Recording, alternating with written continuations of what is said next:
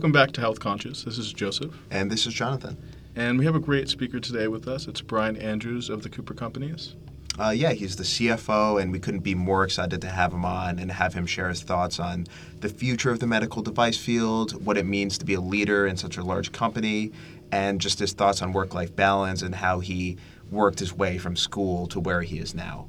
And we want to thank Deborah Modlin and for her contribution during this interview. She's one who kind of prompted us and put us on to Brian Andrews. So without further ado, here's Brian.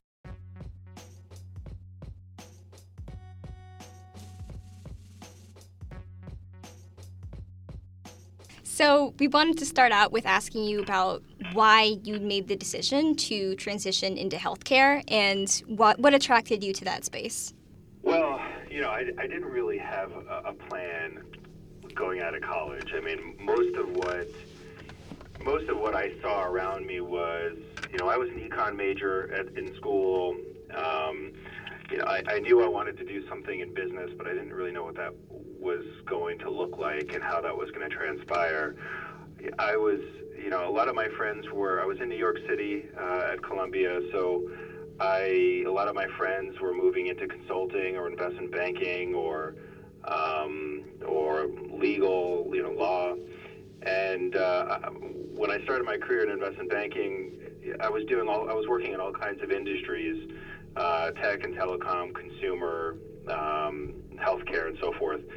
Um, but honestly, I, I ended up in I ended up in healthcare just by circumstance. Uh, one of the clients that I had been working with for a while uh, at the bank I was at uh, asked my my my then boss and still current boss and I uh, to to join uh, their management team at Cooper. So. Um, It was really just kind of an opportunity that, that came from just a rela- relationship uh, that I had, that we had, where they they they liked us, they wanted us to join their treasury group, and and uh, I jumped at the opportunity to, to leave banking and and, uh, and and start a new career, sort of on the corporate side of things. Um, so that, that's kind of that what happened. I mean, I I think now that I've been in healthcare for the greater part of the last twelve years. There's a lot of benefits to being in healthcare. There's a lot of great aspects to to working in the healthcare industry, so I'm happy to talk about that if you'd like. Yeah, and I'm sure that it was a little bit better going from banker from investment banking hours to healthcare hours, or, or were they different, or how, or were they the same rather? Well, you know, it, it's interesting. I mean, I'm I'm now I don't know fifteen to twenty years removed from from from the, from uh, those years. But certainly, you know, back in the, the late nineties, or early two thousands, investment banking hours were, were crazy. I mean, it was uh, long nights and, and late nights and weekends, and it was pretty routine that I'd be pulling all-nighters. And um, I think that's changed. I mean, I've got some friends that are still in investment banking or that are, you know, hiring people out of school. And the the environment is one where they have to be competitive, um, and, and if they're going to compete against the likes of Google and Facebook and and uh, all the other sort of startups and, and opportunities that, that are out there, um, they've got to be competitive with pay and with culture and, and responsibility. And so, I think everyone's working pretty hard. And and I, even if you know, I've got plenty of friends over in Silicon Valley, and they're working crazy hours, and uh, but you know they, they have a great campus, and they've got great food, and they can get their haircut uh, on campus, and they can do all kinds of things. So they, they really make it comfortable for you to stay and work, uh, and and they create an environment where you don't feel badly about you know staying staying there. But when I was doing investment banking, there was. There was a team culture with an analyst class, and we, we we worked really long hours, but then we'd go out late. And the great thing about being in New York City is everything's open really late, and and uh, you could you can find dinner anywhere and at any time of the night. And and it was kind of a rite of passage. You almost kind of thought of that as like, okay, well, I'm doing my dues now, but it's going to pay off in the end. So um, uh, the hours were were tough. I'd say that you know. As when I went to Boston, because uh, I, I moved from New York to Boston, and then I, I came out to California, the hours have ebbed and flowed. I mean, I, I think with every promotion and every opportunity I've taken, I've always been pretty aggressive at wanting to try to really learn and, and dig in and and um, and uh, make an impact.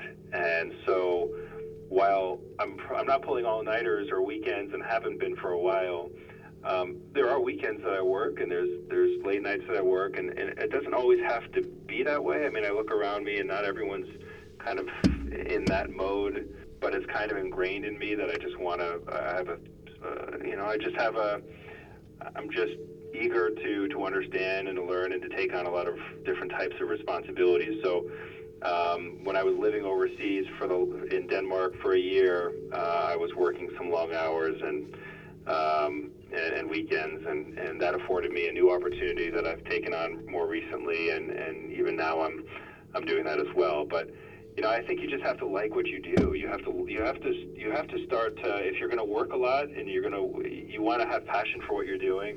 You want to find a career path that is, that is enjoyable, that is, that's rewarding.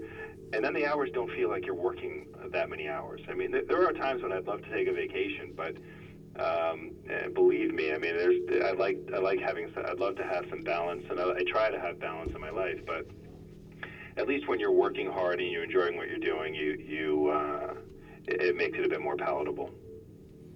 Yeah, so it, I mean, it sounds like you have exposure to a lot of different industries, be it tech or banking. So what are some of the unique characteristics about healthcare that might be different from uh, those industries? And on the flip side, what are some things that healthcare can take from the tech sector and the banking sector to make it more attractive to uh, to new students?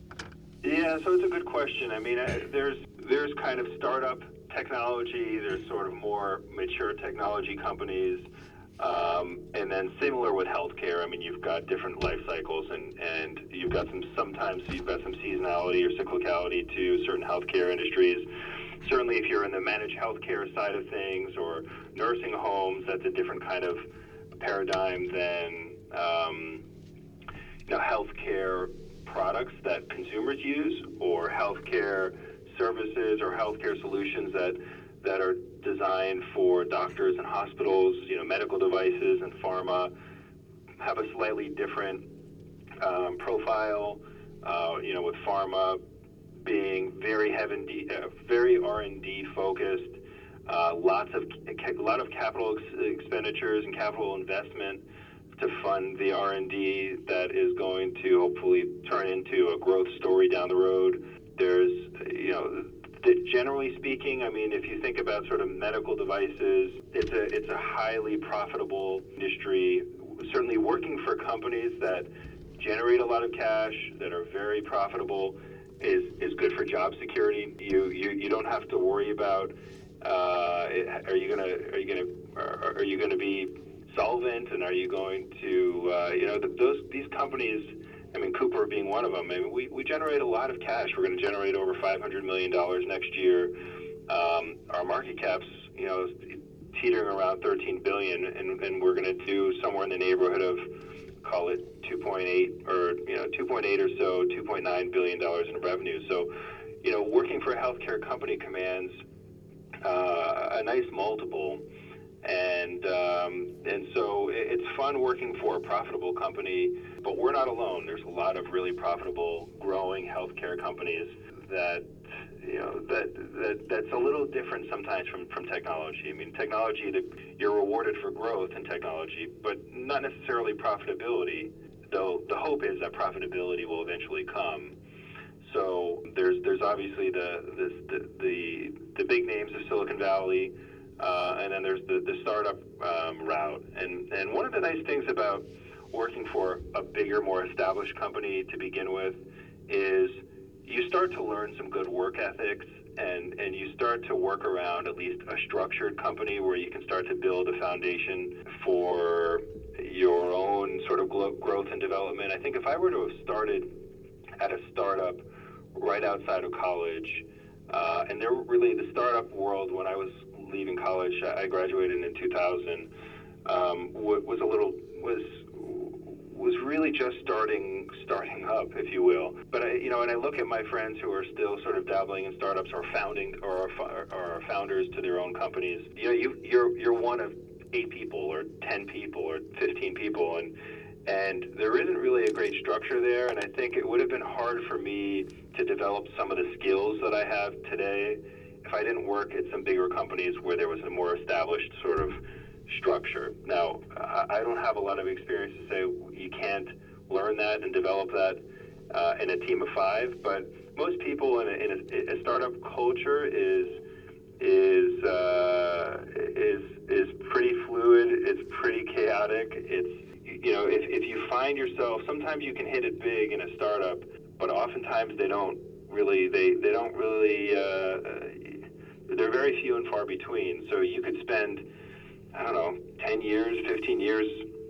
jumping around from startup to startup and, and never really, you know, uh, hit it big with, with the right company. So, you know, I think if I were a student coming out of school right now, I'd, I'd be a little bit more concerned about um, finding myself fifteen years later not having found the next Google, and then and then also not having developed and refined my skills to be marketable in a in a in another setting. Um, so it's a little different. I mean, certainly if you go to a Facebook or a Google um, or an Apple or whatever, you're you're going to have uh, a good structure and support around you to, to be successful. But I think learning some fundamentals and learning a good uh, getting getting your feet wet in something a bit more established um, is, is probably my recommendation. But but that's not to say that you're you're not going to you're not going to make the right decision or find the right path if you go elsewhere. Um, but but you know, I've I've accelerated pretty quickly through my career up to C F to a C F O of a, an S and P five hundred company uh, before I was forty, and um, you know, and I think some of the skills that I learned in the different environments that I was at previously really kind of lent itself to uh, to being successful or, or working my way here. Great. And just as a follow-up to that, what can you elaborate more on some of those success, uh, skills that allow you to be successful? Um, yeah, I mean, you know, I think it's never great to be um, yelled at or pounded on in investment banking. I mean, it was the, the environment was was was was not one that was that if you had a thin skin in investment banking it, back when I started, it was it was uh, you you were never going to make it. So it, whereas maybe you if you had a little bit of a thin thin skin and you could develop a thicker skin, that was that would be you know that that was that was a that that was or is a good thing. I, I think nowadays people treat each other with much more respect. I don't think that if you find yourself in investment banking or consulting or what have you, you you're you're going to be in that kind of an environment. I'd be shocked if that if that exists today, based on based on everything that's going on with Me Too and and, and all the different uh, cultural movements that are that are happening. Um, but you know, I think being you know having attention to detail, being accurate, thinking about presentation, thinking about Um, you know, communication, how you communicate effectively, how you present um, ideas and thoughts in an effective manner, um, doing, just being responsible and, and, and taking responsibility and ownership over over uh, tasks and, and objectives, and and um, you know, there's there's there's a lot of things, there's a lot of There's a lot of fundamental things that you learn early on that you just never really had to think about in an unstructured environment within in college. I mean, you know, I used to skip classes. I used to, you know, go and party on weekends. I mean, it's, it was I could I could skip a class, and yes, there might be repercussions, or I might skip even a test. But at the end of the day, it's like, hey, if I got a B, that was fine. You know, if I you know if I got a B minus or even a C, it was like fine, because the, the class wasn't necessarily in my major. So what do I care? So. The, the repercussions to, you know, that's fine in college, um, but once you're in the real world and, and, and trying to build a career, you need to be responsible. And, and then sometimes you need to get a little bit of a reality check.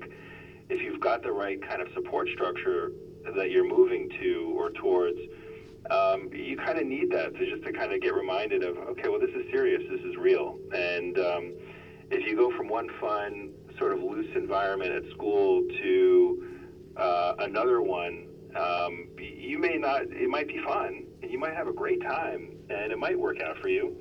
Um, but what you what you're going to be missing is is some of the other people that have gone to some places with a bit more structure, um, where people have are a bit more seasoned. They've been doing this for a while, and they can and they can be good mentors to you. Uh, and then and you could and you, you start developing uh, some better uh, disciplines, and and um, I think that just kind of lends itself to being a bit more prepared as as as. when you're faced with adversity, because that's really what, I mean, it's always easy to, to survive when things are going well, um, but whether there are there are world events that happen, or the, mar- the stock market tanks, and there's lots of layoffs, or the economy tanks, or um, or the the company you're working for gets acquired, there, there's all kinds of things that happen over the course of one's career where you're faced with adversity, and um, Having having having built the right kind of a resume or right type of career, especially to start out uh, exiting college, um, you know, can prepare you for some of these times when, when things don't actually go your way. Thank you. Um, I'd like to follow up on that a bit and um, ask you whether there are any particular skill sets that you mentioned um, that you feel we should work on while we are still students, or any coursework or material that you think we should make sure we're exposed to while we're still in academia? Well, you know, uh, it's it's a good question. Uh, I think you have to just find the right kind of balance. I mean, ultimately, if you're if you, I didn't know what I was going to want to do outside after college. I went to a liberal arts school, and there wasn't even I couldn't even. major in finance or accounting if I wanted to. It was really just the closest thing to it was mathematics or economics. So um, for me, I, I just tried to find some balance between classes that I liked and classes that were easy so that I could focus on the ones that I liked uh, that were maybe a bit harder. So, you know, I, I took some goofy classes in school, but I loaded up my my um, my course structure so that I could take some, some hard classes and some challenging classes and ones that I find enjoyable.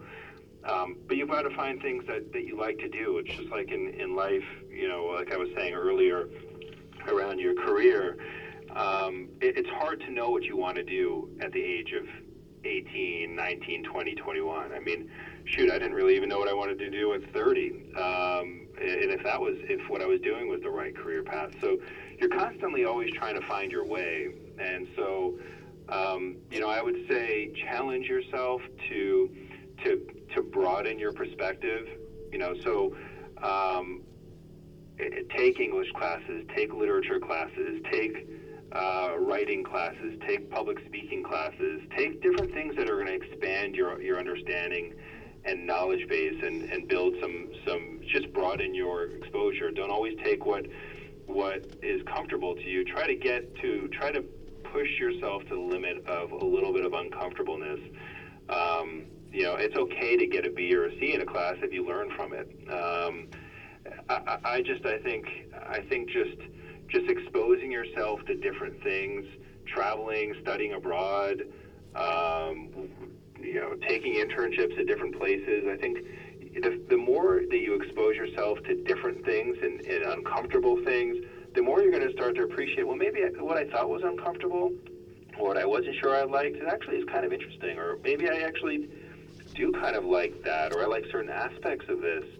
So you're only going to know that. You've got, it's interesting, you've got a lot of preconceived notions, um, and, and even my friends today that are in their forties and, and fifties, I mean, everyone's set in their ways in certain ways, and but when you're in your twenties or, or thereabouts, you're kind of finding your way, and uh, and I and I think it's really it's really important that you do things that challenge yourself and push your push the boundaries a little bit of, of what you think you like, and challenge what you think, you know, your your own preconceived notions.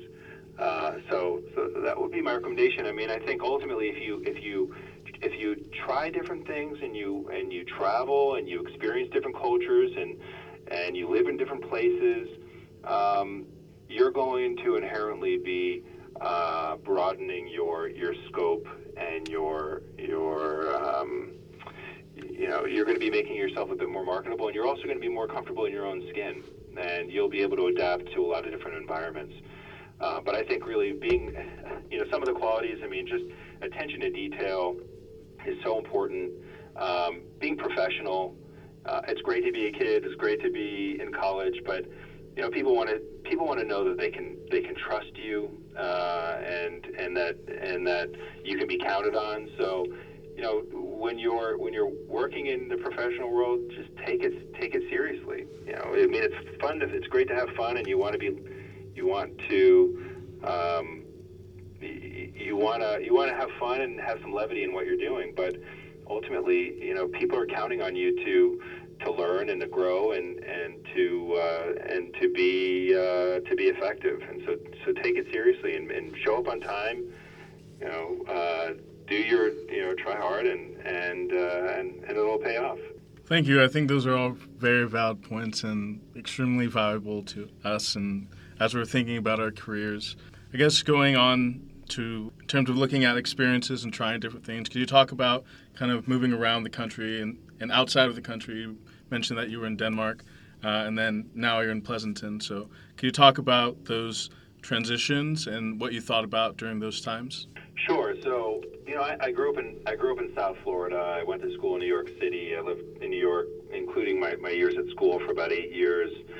I was in Boston for a couple of years. I've been in the Bay Area for twelve years, and and um, and, and then for a year uh, last year I was in. I was in Denmark, and, you know, there, there's a lot of, as you guys know, I mean, there's a lot of differences between people in the South and people in the Northeast and people in California. Everyone kind of moves at a different pace. They talk at a different pace. They, um, and and there's there's a lot of cultural and, and geographic. There's just a lot of differences between different people in the country. Well, multiply that by a factor of, you know, by a factor of ten, the differences between uh, the people in the U S and people in Europe and Middle East and Asia, and um, and and there's there's a book that I read last year called The Culture Map, um, and I highly recommend it. It's it's a it's a great it gives a, pr- a great perspective. It's written by uh, by by a woman who. Uh, grew up in Minnesota, and, and she's she moved to France and became a professor at INSEAD. And uh, it, it talks about just kind of all the different ways in which, you know, w- we're different, and, and how it's important to to really appreciate and understand sort of where those differences come from, and, and how how people respond to different ways of interacting, whether it's it's communicating or enforcing or or evaluating. There, there's there's a whole set of things that are discussed, and, and I just think when you move around and you start you you start to live in different places, uh, you start to just get a different perspective on on on how am I going to flex my own style um, to to be successful, and and.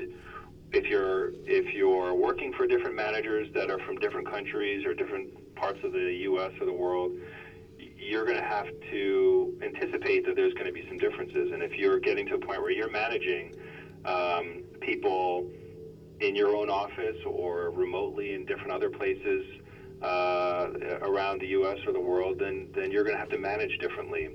And and when you're presenting to people of different cultures, Um, then you're going to have to flex your style and present differently based on your audience. And so um, I just think that it's there's you can get so it can be so insular when you are only living in one place and dealing with a group of people or the people in that one place, and you don't move around. Uh, you really lose perspective on, on everything else that's out there, and, and there's not just one way of doing things or one way to look at things or one way to approach things.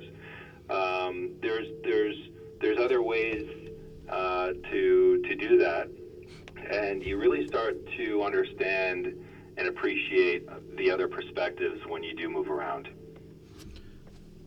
I think that's very important to note, because a lot of us think about like, oh, I only want to be in this area of the country, not the other. I know California is the best state, as I'm from California.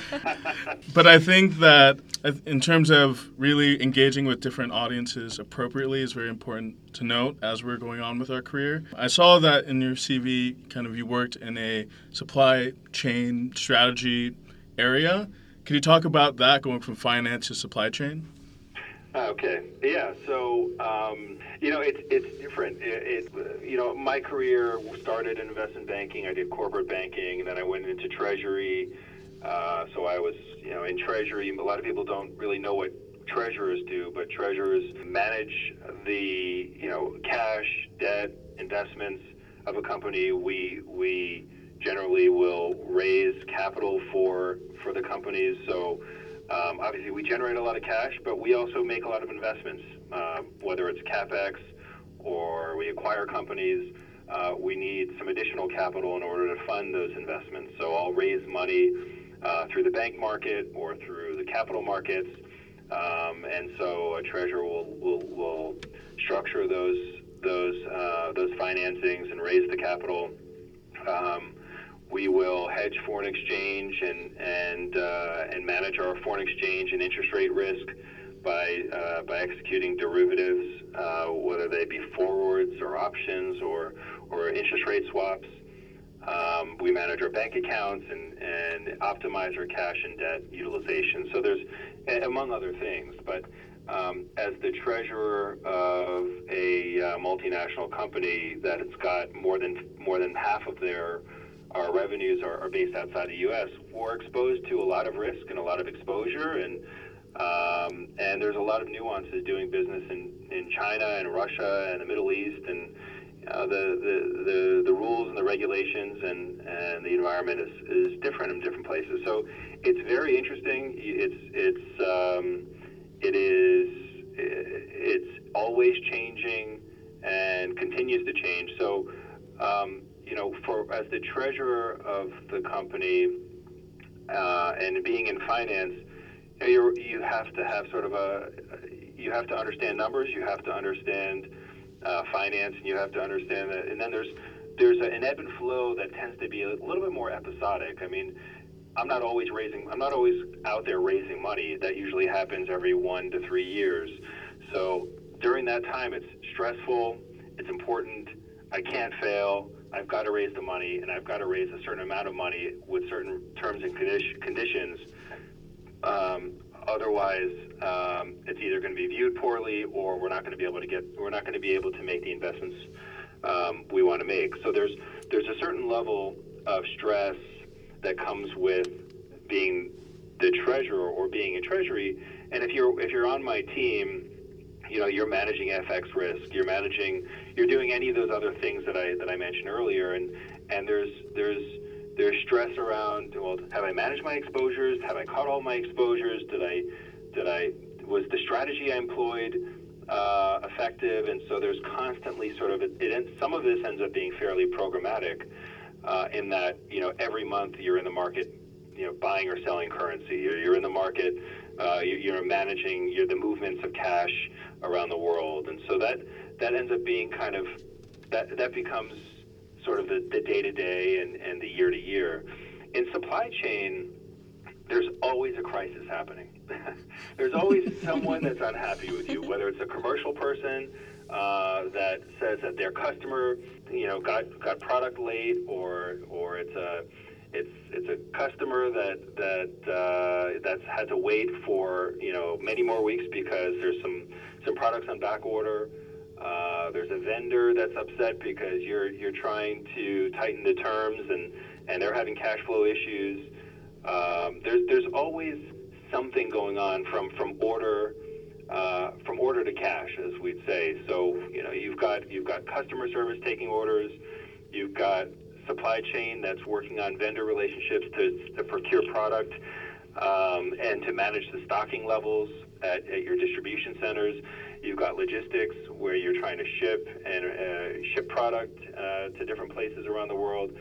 And there's also different regulatory issues, things that are changing, you know, every day around import and export rules and and and and how you get product into a country and how you avoid double taxation and, and duty and V A T and, uh, and, and all kinds of things, uh, or at least you won't avoid it, but you've got to try to optimize sort of what's the best way for me to, to move product around the world so that the financial impact uh, to do so is is uh, is minimized, and, and that might just be just becoming more efficient around how you, you move product or move inventory, and and uh, how you set up your legal entity structure, and and um, you know, there's all kinds of things. So with supply chain, it, it ends up being it's a it's a fast moving, high paced type of um, type of uh, um,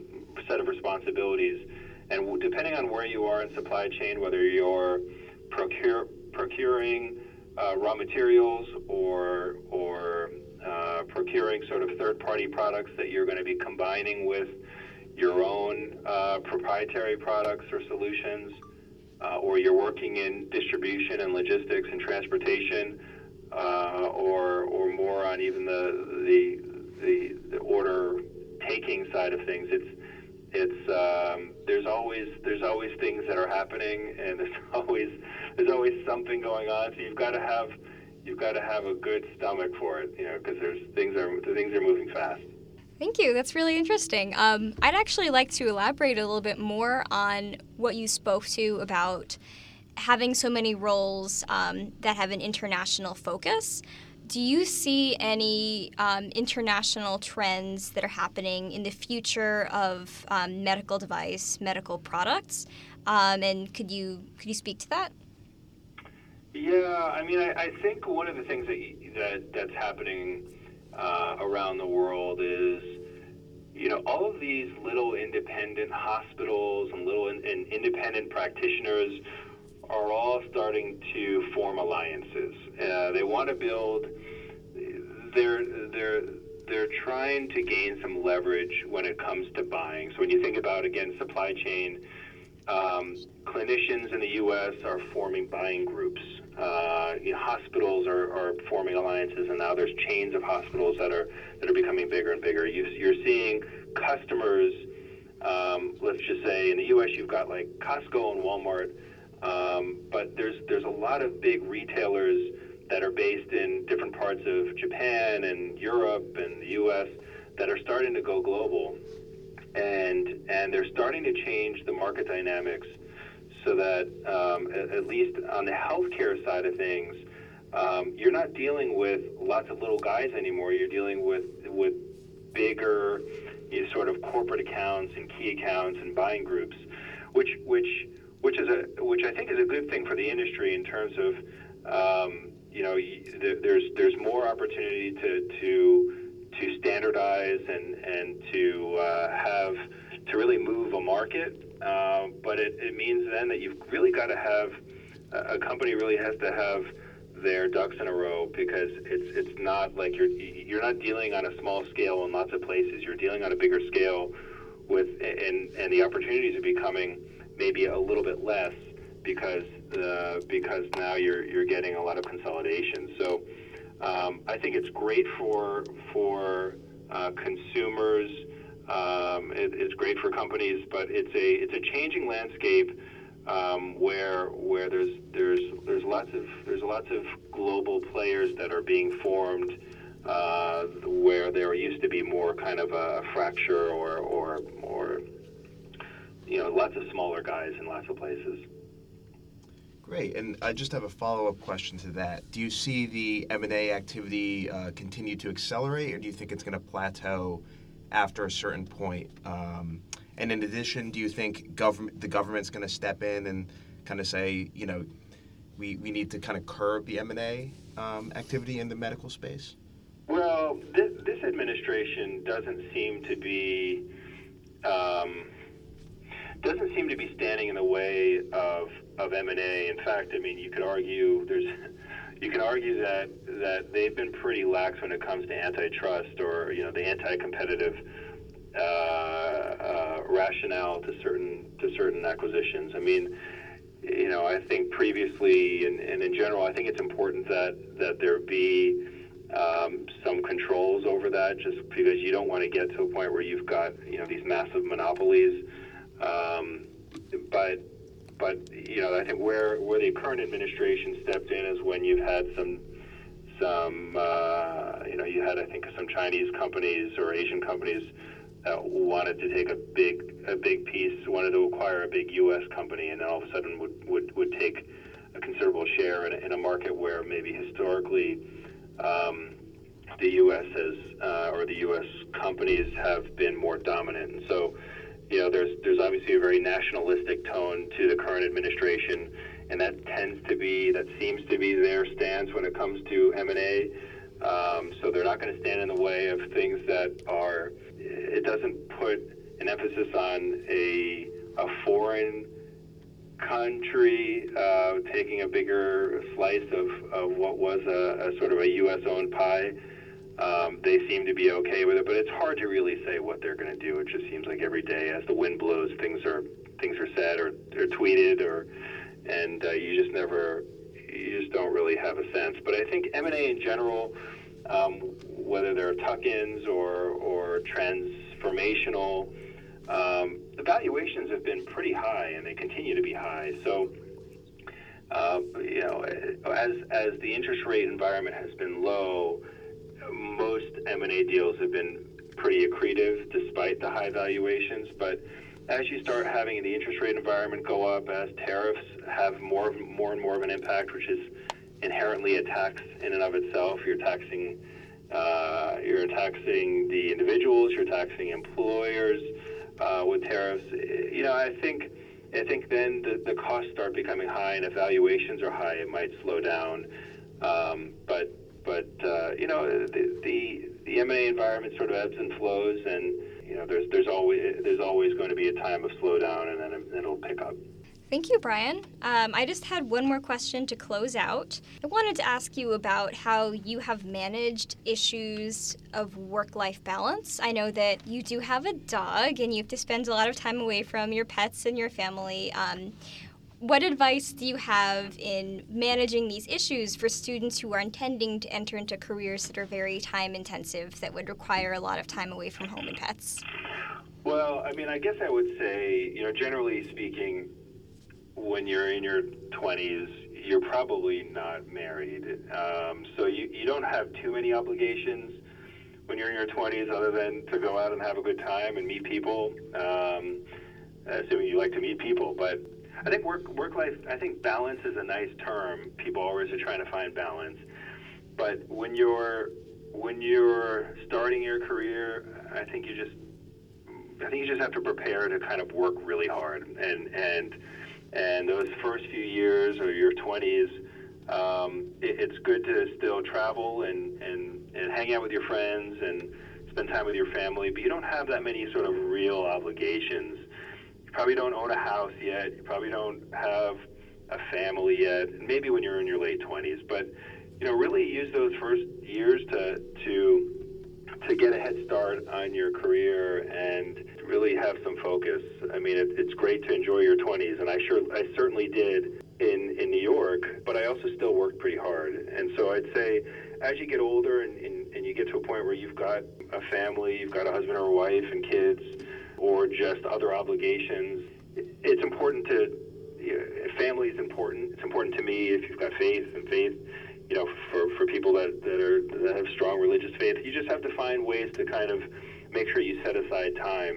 And, uh, you know, it, it wasn't it wasn't easy living in Denmark away from my wife for a year, but it's it's one of those things where you just have to you just have to have a plan and try to work You know, try to work that plan into your your uh, your work responsibilities, and just make sure that you set your priorities in a way that, you know, if if if your partner needs you, or your family needs you, or um, or there's certain things that you're trying to achieve um, at work, that it doesn't interfere with with some of the other things that that you still want to remember are important to you, because otherwise, you, your your your work, it could get pretty unbalanced pretty quickly, and it could dominate sort of your um, your your life, and you don't want to go through your life just working your your, your butt off and and then having missed out on on seeing your kids, uh, you know, go to school or go, you know, do their sports or what have you. And so, you know, those years are going to be really important to you once you get to that point. Uh, but in your twenties, you, you know, you can you can probably work a bit harder and, and still enjoy uh, still enjoy doing things with your friends and, and family on the weekends and certain days. So I'd say it's a, it's a tough thing to manage at times, uh, especially if you're you're you've chosen a career that's high intensity or high pressure. Um, but every career is going to be demanding at different points, and you just have to find you just have to remember that it's important to, for your own sanity, to try to find some balance.